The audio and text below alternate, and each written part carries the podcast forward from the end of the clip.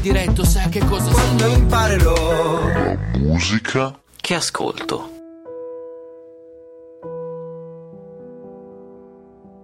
Figlio del noto editore, Ludovico Einaudi nasce a Torino il 23 novembre del 1955.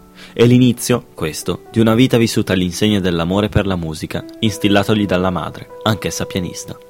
Sarà in quella stessa città piemontese che una ventina di anni dopo si unirà al complesso jazz rock Venegoni Company, con il quale inciderà due album. A 16 anni decisi che la musica era la sola cosa che avrei voluto studiare seriamente. Dunque lasciai il liceo e mi iscrissi al conservatorio, prima a Torino, poi a Milano, dove mi diplomai. Questa è una sua dichiarazione. È infatti proprio al Conservatorio Giuseppe Verdi di Milano che avrebbe concluso i suoi studi. Lui stesso afferma di aver sempre prediletto lo studio della composizione musicale e che mai si sarebbe prefigurato di diventare musicista, né classico né d'altro genere. Tant'è vero che la sua carriera da composizione fiorisce nel migliore dei modi, fin dai suoi albori, quando, nell'82, vince una borsa di studio che gli permette di recarsi fino a Boston, al Festival di Tanglewood, un ritrovo di prestigio mondiale, dove compositori e orchestre classici si riuniscono a scopi didattici. Le sue composizioni iniziano allora ad essere man mano più conosciute, fino al punto da essere eseguite presso il Teatro alla Scala, al Maggio Musicale Fiorentino, al Lincoln Center di New York, alla Queen Elizabeth Hall a Londra e così via a Parigi, Budapest e, naturalmente, alle seguenti edizioni del Festival di Tanglewood. Insomma, la sua produzione di composizioni per pièce teatrali, balletti e cinema è più che mai fiorente. Tuttavia, il musicista torinese sente il bisogno di sperimentare nuove derivazioni della musica e sentire l'effetto che fanno. Così, coniugando la sua profonda conoscenza della musica classica con quella jazz rock dei Venegoni Company, ottiene un esempio di musica trasversale, quella che viene definita una sorta di ponte tra la musica classica e il pop. Nel 1996, la svolta. Per la prima volta nella sua storia, il musicista Ludovico Einaudi dà alle stampe un album di 13 brani intitolato Le Onde. Naturalmente composto da lui, ma questa volta anche suonato. Sarà grazie a questo album che raggiunge la fama internazionale, sulla cresta di un'onda che non sembra destinata ad infrangersi tanto presto.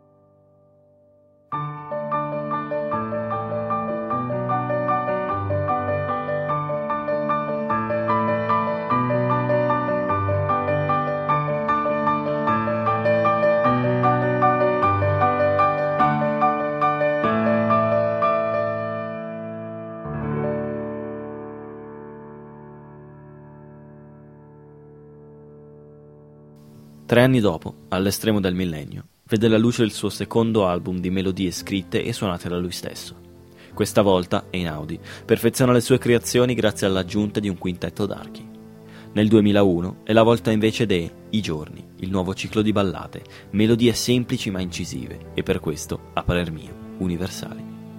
Questo album, dice lo stesso pianista, nasce dal ricordo di un viaggio in Mali, paese che lo ha largamente affascinato ed ispirato. A questo punto, anche a rischio di sembrare banale, devo per forza di cose ribadire che il climax di successo del musicista piemontese non sembra volersi arrestare. Infatti muove un altro passo verso la sua vetta nel 2003, con Echoes, che raggiungerà le 100.000 copie vendute. Nello stesso anno, le sue note inonderanno nuovamente la scala di Milano, questa volta però sarà lui stesso a suonarle, grazie al suo inseparabile pianoforte. Solo l'anno seguente sarà la volta della pubblicazione di Una mattina, album che ancora oggi continua ad essere riascoltato grazie all'enorme spinta mediatica datagli dalle numerose produzioni che ne utilizzano i brani come colonna sonora, come ad esempio tra gli altri Quasi Amici, o meglio in lingua originale Intouchable.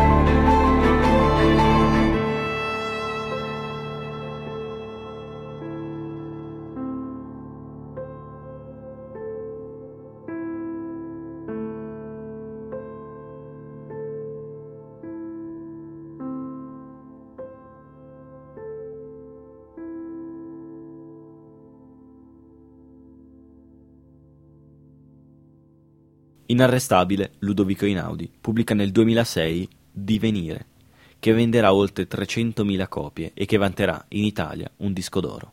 La particolarità di questo album è da attribuire alle sue tre canzoni portanti, Divenire, Primavera e Svanire, ispirate e dunque legate a filo doppio, rispettivamente alle tre opere di Segantini, La vita, la natura, la morte.